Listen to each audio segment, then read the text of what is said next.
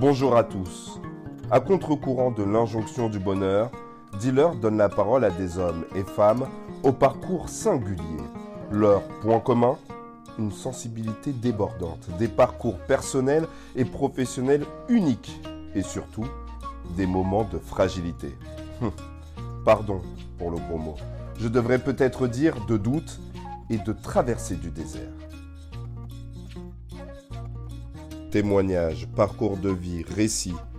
Et si on brisait le silence autour de ce sujet essentiel? Dealer, le média qui aborde la santé mentale en Afrique et dans les diasporas. Alors, sans plus tarder, nous accueillons notre invité du jour.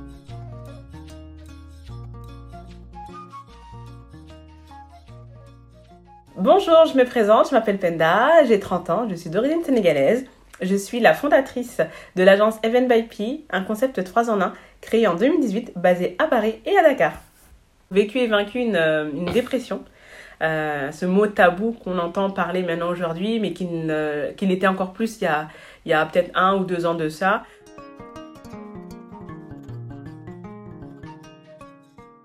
Il y a cinq ans, je travaillais dans, dans la finance. J'ai obtenu mon premier CDI euh, dans une grande boîte euh, à la Défense. Euh, et on va dire c'est là où tout a commencé. Donc plein plein de choses se sont passées positivement. Et au fil du temps, lors de mon, de, bah, de mon nouveau travail, j'ai subi du harcèlement moral. Donc aujourd'hui, c'était au, départ, c'était minime. C'était des petits, des petits mails, des Skype, etc. Et après, ça venait au fur et à mesure. Mm-hmm de, des années. Hein, euh, on dit on fait pas attention, on est en CDI, on a un confort, on a une bonne paye, on a plein d'avantages, mais au fur et à mesure, bah, on commence à se dire bah c'est pas normal. Et quand nos collègues euh, le voient également, on se dit oui, effectivement, il y a, y un, il y a un petit problème. Et concrètement, oui, c'était de la discrimination, sans parler de mot racisme, mais en tout cas, on était, on était dans ça. Et, euh, et voilà. Donc l'un des premiers facteurs, en tout cas, d'être rentrée dans cette boîte, c'est que je suis sortie de ça euh, en ayant vécu une, une, une, un harcèlement moral. Au fil des, des années, pareil, hein, en même moment, j'ai euh, vécu euh, une maladie. Euh, je ne pourrais même pas vous donner le nom de cette maladie. J'ai passé des, des nuits et des nuits à l'hôpital en urgence. D'accord. en fait, j'avais des problèmes d'estomac qui remontaient jusqu'au jusqu'au jusqu'à la poitrine Oui. et jusqu'au cou. Mhm. Donc en fait, je faisais à tout moment des crises. Je pouvais même m'évanouir et autres. Donc ça a été compliqué. Je pense peut-être que c'était peut-être un ulcère suite au stress que je, vais, je, vais, je vivais euh, au travail. Au travail, oui. Donc euh, le bien-être au travail, c'est très très très important. Donc voilà, plein de choses sont accumulées. Donc déjà deux points. Euh, par la suite, un choc émotionnel. Voilà, des problèmes liés à, à la famille. Donc voilà. Un troisième point, on rentre dans le Covid sur 2020. Euh, voilà, mars 2020, comme tout le monde le sait, une période assez compliquée, un changement total de, dans nos vies. Euh, voilà, une remise en question totale, qu'est-ce qu'on fait, qui on est? Euh, voilà, on est là à, se morfondre et à rester euh, cloîtré à la maison avec une maladie inconnue. Donc voilà, c'est compliqué. Et bah, du coup, étant dans l'événementiel, 10 événements perdus, donc 10 remboursements, 10 gestions. donc voilà, assez compliqué.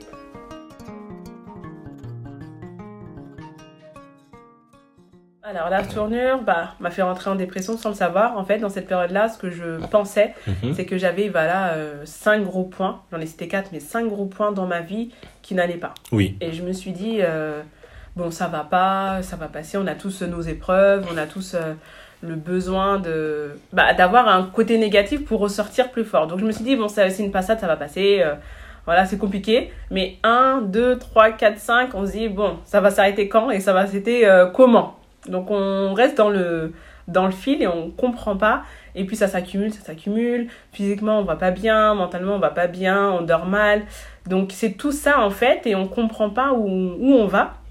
Et euh, comment j'ai su que j'allais vraiment mal, parce que je, je pensais pas à ce point-là, être malade mentalement, euh, c'est en ayant, donc continuant à, à vivre euh, ce que je vivais au travail, on me propose en fait une rupture conventionnelle à deux mois, deux, trois mois euh, après euh, le Covid, donc juillet concrètement, on propose une rupture. Je m'y attendais pas. Je me dis, bon, on passe de. On m'avait proposé auparavant un changement de service et on passe d'une rupture. Et euh, du coup, je me dis, mais je comprends pas pour quelle raison euh, me proposons un, enfin, on propose un, une rupture.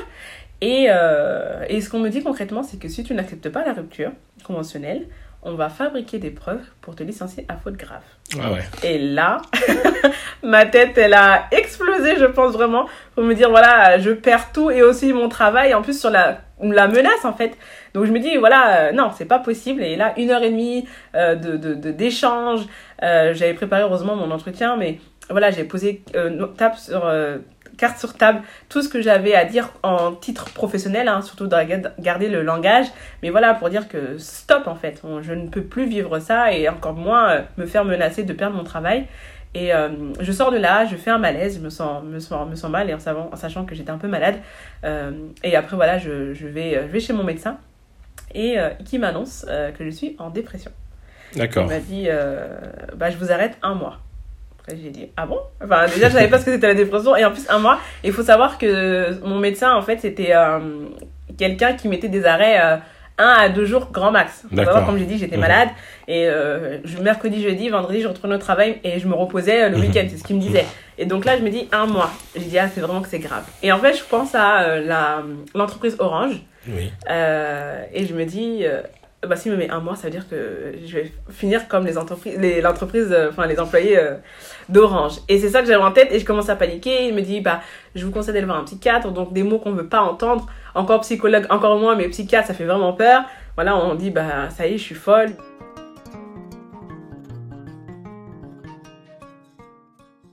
Bah, en fait, c'est trop d'informations d'un coup. Mhm. Euh, comme j'ai dit, euh, j'étais malade, ça finissait. Enfin voilà, ma maladie ne finissait pas. Euh, je me fais, je perds mon travail concrètement. Je me fais menacer. Euh, voilà, plein plein de choses sont passées en même temps. Et en plus là, je deviens complète. Enfin pour moi, folle en fait. Je me dis dépression, psychologue est égal à folie. Mhm. Euh, J'en parle autour de moi. Je, je raconte à mes amis. euh, bah je suis en mois. euh, je suis en dépression. Mais je racontais la dépression comme si j'avais un rhume. Je savais pas ce que c'était. Donc je me dis bah peut-être quelqu'un va m'aider. Et en fait, bah personne autour de moi euh, savait ce que c'était. Mhm. Donc on a vraiment, euh, en- entre guillemets, euh, travaillé et connu la maladie ensemble. Donc j'ai tous mes proches euh, ne savaient pas et moi non plus. Donc Mhm. j'ai vécu ça et ça a duré un an et demi. Pour moi j'étais en dépression je pense depuis fin ou mi 2019. D'accord. Je me voyais en fait assez mal, enfin dans le même contexte que ça quand j'étais en Thaïlande. Euh, avec euh, ma meilleure amie, on est parti et je commençais à me poser des questions sur la vie. Je commençais à être mal au bord de la mer. Je me dis mais c'est pas normal euh, de d'avoir ça alors que bah on est en Thaïlande.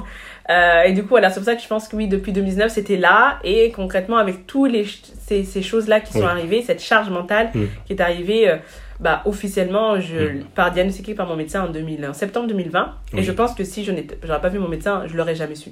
D'accord. Donc euh, ça a été bien de pouvoir poser parce que là j'ai compris vraiment dans quel état d'esprit j'étais Oui. dans qu'est-ce qu'était la maladie mentale en fait et surtout que oui ça peut nous arriver en tant que femme noire en tant que noire en tant que femme noire en tant que femme musulmane euh, que ça n'est pas une maladie de blanc au contraire c'est une maladie d'être euh, d'être humain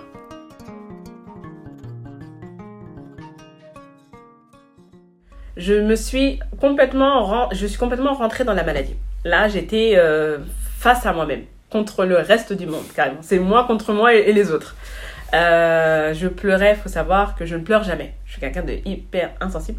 je ne pleure jamais. Euh, J'ai été éduquée comme ça, donc euh, voilà, pleurer, il faut vraiment euh, que ça soit grave. Mhm. Donc là, je pleurais bah, tous les jours, Mhm. Toutes les semaines, Mhm. tous les mois, euh, pour savoir que j'ai fait plus de 10 mois d'arrêt Mhm. maladie, euh, accompagnée par mon médecin traitant et par euh, la médecine du travail, du coup. Mhm. Euh, donc je, je me reconnais, en fait, j'étais méconnaissable. D'accord. J'étais plus la personne que j'étais avant. Je voyais une autre personne et j'aimais pas cette personne-là, malheureusement. Et en fait, pour moi, j'étais morte à l'intérieur.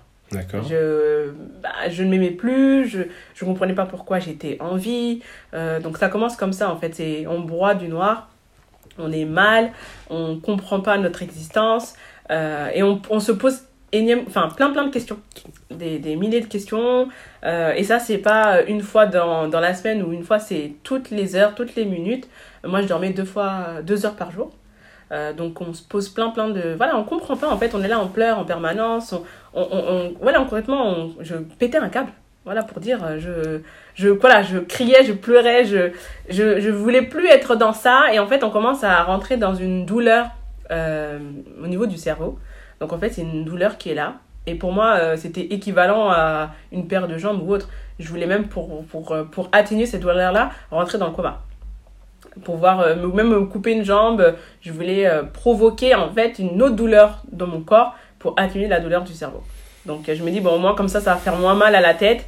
Et, et voilà, c'est même plus mal, c'est même au-delà d'un mal de tête comme on donne prendre, comme on peut le penser, mais c'est vraiment intérieur. Donc, donc voilà, on est dans ça. Et du coup, l'envie du suicide est présente je me dis, bah, je suis morte à l'intérieur, j'ai beau être entourée.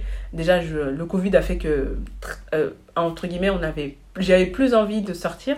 Donc, j'étais restée casanière alors que, casanière alors je ne suis pas du tout. Donc, euh, je veux plus sortir, j'ai plus envie de voir le monde extérieur, je veux rester chez moi, je veux rester allongée. Donc, c'était un peu mon quotidien euh, à tout va. Je ne, moi qui ai deux téléphones portables, j'éteignais mes téléphones. Donc on venait même limite me chercher euh, mes copines pour savoir euh, où j'étais, si ça allait, etc.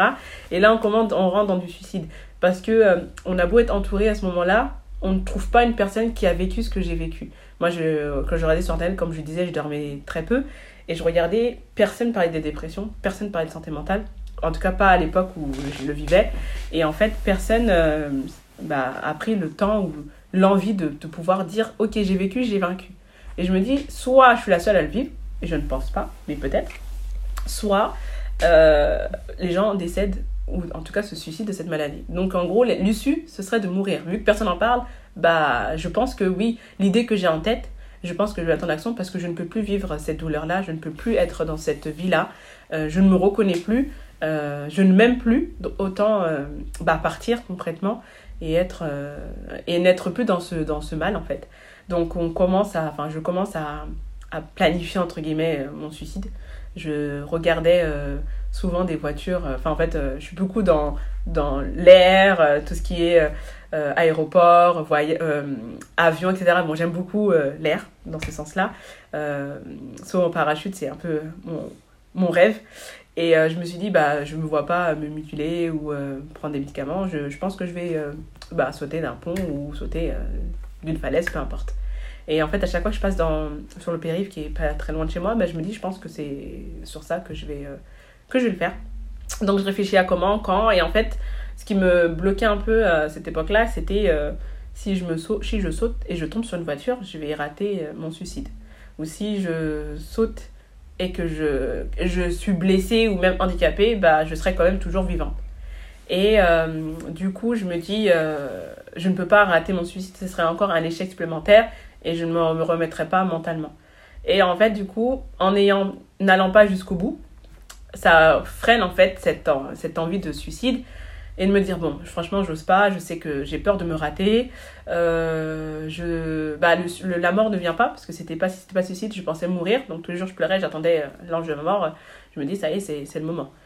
Et après, euh, au fur et à mesure de, de des semaines, des, des jours, euh, l'action ne vient pas, la mort ne vient pas, qu'est-ce que je fais? Et là vient l'aspect spirituel, l'aspect religieux, me dire que oui, je sais que le suicide est interdit euh, dans ma religion et, et que je suis là aujourd'hui, qu'est-ce que je mets en place? Qu'est-ce que je fais pour pouvoir m'en sortir? Vu que je peux, pas, peux pas mourir, et je, je veux pas je veux plus rester dans ce corps je suis coincée donc qu'est-ce que je fais? Donc le mieux c'est de peut-être de retourner sur euh, la panda d'avant la panda que j'étais que j'aimais et, euh, et qui était en fait euh, différent de ce que je suis aujourd'hui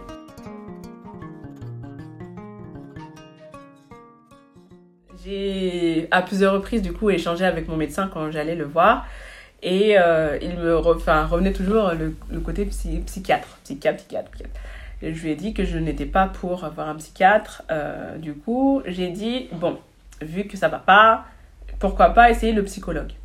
Euh, Et ça faisait moins peur en plus de l'entendre. Donc ce que j'ai fait, en fait, j'ai recherché un peu partout sur les réseaux sociaux, sur Internet, un psychologue qui me ressemblait. Euh, après, voilà, c'est vraiment le, le, terme, en fait, qui, qui, était un peu effrayant. Oui. Mais voilà, c'était vraiment... je voulais avoir un psychologue, du coup, qui me ressemblait, donc un homme, je voulais un homme différent de moi pour pouvoir un échange euh, indirect. D'avoir un homme, c'était important pour toi Oui, c'est important pour moi parce que en tant que femme, je voulais avoir aussi la vie d'un homme par rapport à cette maladie-là. D'accord. Donc je voulais me référer par rapport à ça. Mhm. Donc un homme noir, musulman. C'était un peu mes critères. Euh, et je l'ai trouvé. j'ai cherché, cherché avec ma meilleure amie, on va chercher, on l'a trouvé. Je me dis, bon, qui ne t'entraîne à rien, je vais essayer au moins j'aurais tout essayé. Et en fait, vraiment, euh, comment j'ai essayé de trouver la peine d'avant, c'était que si je devais mourir X, de X façon euh, possible, je ne voulais pas qu'en fait, qu'on dise, bah, elle s'est laissée mourir. Je me dis, bon, au moins, j'ai tout essayé, comme ça, même à la fin, bah, mon nom ne sera pas sali parce que j'ai voulu faire des choses qui étaient interdites. Du coup, première séance avec le psychologue. Il faut savoir que les, les, séances sont assez coûteuses et ne sont pas remboursées contrairement au psychiatre.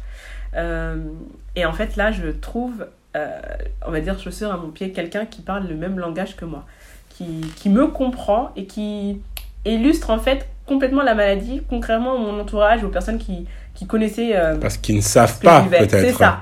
Et là, je me dis, enfin, quelqu'un qui me comprend. Et en fait, limite, il répondait un peu à ma place, où il, il touchait les mots que je voulais entendre. là, je me dis, ah, ça va, je suis pas folle, en tout cas, il y a quelqu'un qui me comprend. Parce que j'avais l'impression vraiment de, de, devenir folle. Donc euh, je me dis, ah enfin quelqu'un qui me ressemble. Et après, c'était une séance, deux séances par, euh, par mois, voire même trois. Euh, et ça a duré à peu près 7 à 8 mois. Donc, donc voilà, donc la première chose c'était d'avoir un psychologue. Donc je me dis enfin quelqu'un, même on me reprochait, mes amis de me dire mais tu ne racontes plus, tu ne parles plus, qu'est-ce qui se passe? Et je dis mais je paye quelqu'un qui, qui me comprend. donc, donc voilà, j'avais hâte de, à chaque fois que j'ai, c'était en avance, faut le savoir. Donc euh, voilà, ensuite euh, j'avais besoin de, aussi de, entre guillemets, de perdre du poids. J'avais pris énormément de poids euh, bah, suite aux événements, l'événementiel, suite au Covid, etc.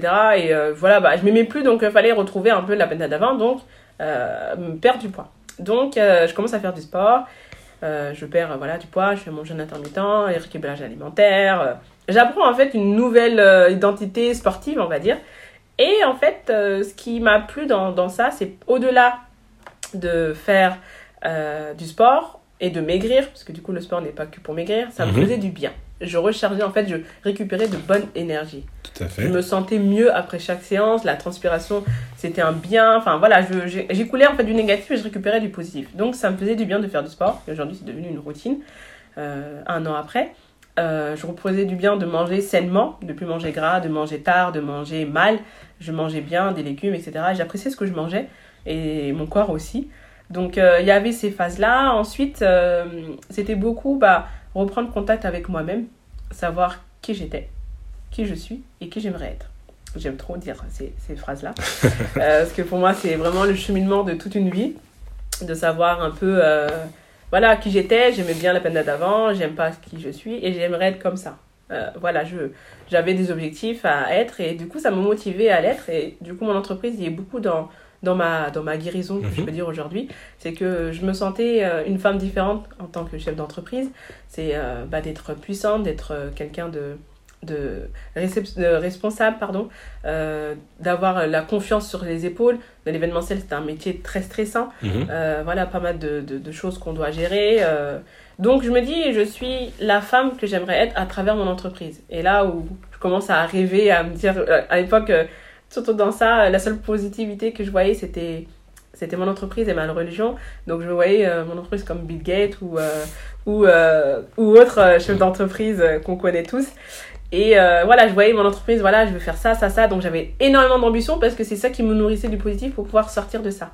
Donc voilà, malgré le Covid, j'ai lancé les formations pendant cette période-là qui m'a permis de pouvoir rebondir sur mon activité et de pouvoir aussi allier l'utile à l'agréable et de transmettre mon savoir, mhm. même en sachant que je formais mes concurrentes, mais ça me faisait du bien de, d'avoir une nouvelle casquette de pédagogue et, euh, et voilà, donc c'était un peu tout ça. Après, euh, c'est prendre le temps pour moi. De, bon, j'ai toujours aimé un peu être, comme on dit, le côté sociable mais solitaire. Mhm. Donc j'avais, euh, j'avais ces deux casquettes-là. Et, euh, et voilà, du coup, ça me permettait en fait de, voilà, de me reconstruire sur moi-même, euh, d'être, euh, d'être la femme que, je veux être. Donc, ce que j'ai fait, et un petit conseil que je peux apporter, c'est j'ai pris ma voiture, je suis allée dans le 95 euh, j'ai voilà, roulé une heure, à peu près une heure et demie. Et je me suis arrêtée dans un champ, j'ai vu des chevaux, j'ai dit bon c'est bon, j'allais, je m'arrête là. Et en fait mon but c'était de libérer en fait tout ce que j'avais au fond de moi. Donc c'est vraiment une thérapie que je me suis inventée. J'ai vu ça dans les films, j'ai dit bon je vais aller tester. Et euh, ça a marché. J'avais en fait un carnet de notes et un stylo. Et je notais en fait toutes les choses que je voulais me pardonner. Euh, en fait je voulais vraiment être en paix et faire la paix d'abord avec moi-même avant de faire avec les autres. donc j'ai pris voilà j'ai noté tous les points, ça allait pas sur ça, je me pardonne sur ça, je fais ça, etc. Je me pardonnais sur tout, euh, tout, tout est possible. Et en fait, je jetais un peu dans l'air, euh, histoire de me dire, voilà, ça y est, ça c'est terminé, ça c'est terminé. Bien sûr, les papiers sont tombés par terre, donc je les ai ramassés. Mais voilà, c'est vraiment pour, euh, pour les jeter un peu partout. Et euh, voilà, et après, j'ai pardonné le monde extérieur, les personnes qui m'ont fait du mal, les personnes à qui j'en voulais, etc de nature rancunière, du coup, ça m'a beaucoup aidé. mais voilà, c'est vraiment en fait me libérer de toute cette négativité. Je ne voulais plus être dans ça. Et en fait, je disais, je parlais du coup euh, seule et je me disais, euh, ça y est, j'ai compris la leçon. J'ai enfin compris pourquoi j'étais en dépression.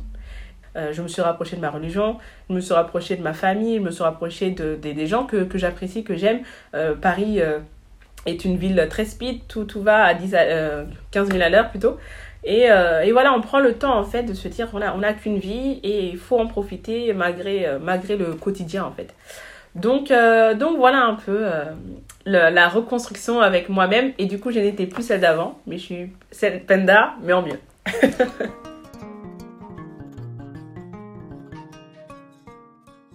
la chose que, qui me tenait à cœur, c'est de pouvoir partager mon témoignage. Mhm. Aujourd'hui, je suis là, je continuerai à, à le faire euh, si j'ai la possibilité, euh, pour pouvoir aider les autres. Comme je disais, moi, je n'avais vu aucune, aucun, aucun témoignage, aucune personne qui, qui en a parlé. Donc je me dis non, je ne peux pas être toute seule à vivre ça. Je sais que je ne suis pas toute seule. Mhm. Et en fait, à, vers la fin de ma guérison, j'entendais des personnes qui étaient en dépression. Et en fait, je leur apportais euh, un peu mon témoignage et je me voyais un peu il y a quelques mois. Je me dis mais fais comme ça, fais comme ça. Donc je donnais un peu des conseils. Et ça me faisait du bien de me dire, euh, bah, aujourd'hui, je peux aider des personnes qui le vivent. je mhm. sais que c'est invivable, donc mhm. sortons tous ensemble de, de ça. Donc c'est comme ça et euh, j'organise un premier événement euh, sur Paris mhm. pour rassembler bah, des personnes qui, qui, vivent ou qui connaissent des gens qui le vivent. C'est un événement qui était gratuit, ouvert à tous, euh, avec des psychologues, des coachs sportifs, développement personnel, des produits bien-être, un espace voilà bien-être mhm. avec un brunch aussi pour le côté repas. Mais voilà, c'est pour moi important. En fait, je fêtais ma fin de dépression mhm. et j'apportais aussi de l'aide. 70% d'entre eux étaient en dépression et m'ont tous écrit en sortant pour dire que l'événement euh, a vraiment changé leur quotidien et que ça leur a fait du bien de, mhm. de m'écouter et de, de, savoir que j'étais sortie de ça. Euh, j'ai aussi, du coup, fait l'événement à Dakar. Oui. Euh, il y avait énormément de personnes qui m'ont écrit depuis, depuis ça. Euh, et qui, voilà, qui, qui, ont apprécié aussi l'événement. Donc euh, voilà, la même chose sur Dakar, la même thématique, dans un autre cadre, encore mieux du coup, en face de la mer, etc. Mais voilà, ça, pour moi c'était important de, de, le faire ici, de le faire là-bas. Mhm. et, euh, et, voilà, de continuer sur cette belle parole.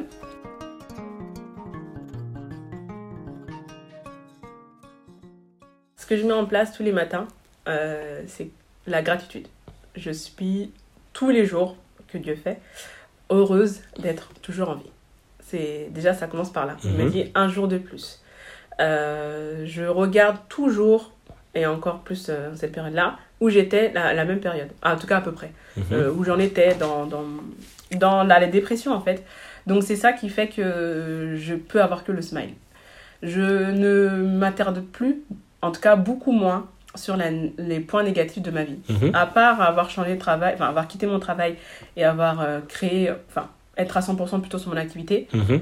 rien n'a changé dans ma vie. Mais mon mindset, si.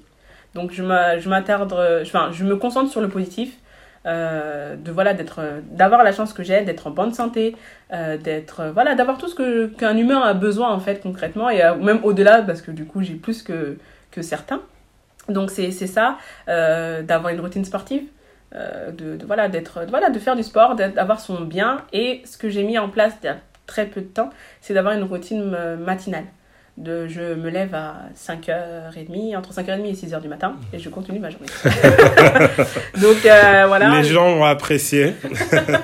Donc je me lève entre 5h30 et en fait je me dis, j'avais trop de trucs, enfin de base, j'ai trop de trucs à faire et je me mhm. dis, euh, me lever à 9h, euh, continuer ma, ma, journée, etc., je perds du temps. Donc là, euh, lisant le Miracle Morning, le Miracle Fudge, pour les références, euh, qui m'ont permis de pouvoir me lever tôt, mhm. d'avoir aussi euh, une euh, routine spirituelle, de me concentrer, comme je disais, sur ma religion, qui est très important pour moi, et ensuite de pouvoir divaguer à mes activités professionnelles, personnelles, de pouvoir lire. Je ne lis jamais, et ça fait deux, trois mois que je commence à, je me suis mise à la lecture, donc de pouvoir lire, de pouvoir me ressourcer, d'avoir du temps aussi pour moi. Le matin, il y a, tout le monde est au, au lit, j'ai un temps pour moi, je prends le temps pour moi, je prends soin de moi. Donc c'est un peu, un peu ça. Et après, je débute ma journée tout en souriant, parce que c'est ce chose qui, qui anime aussi mon visage.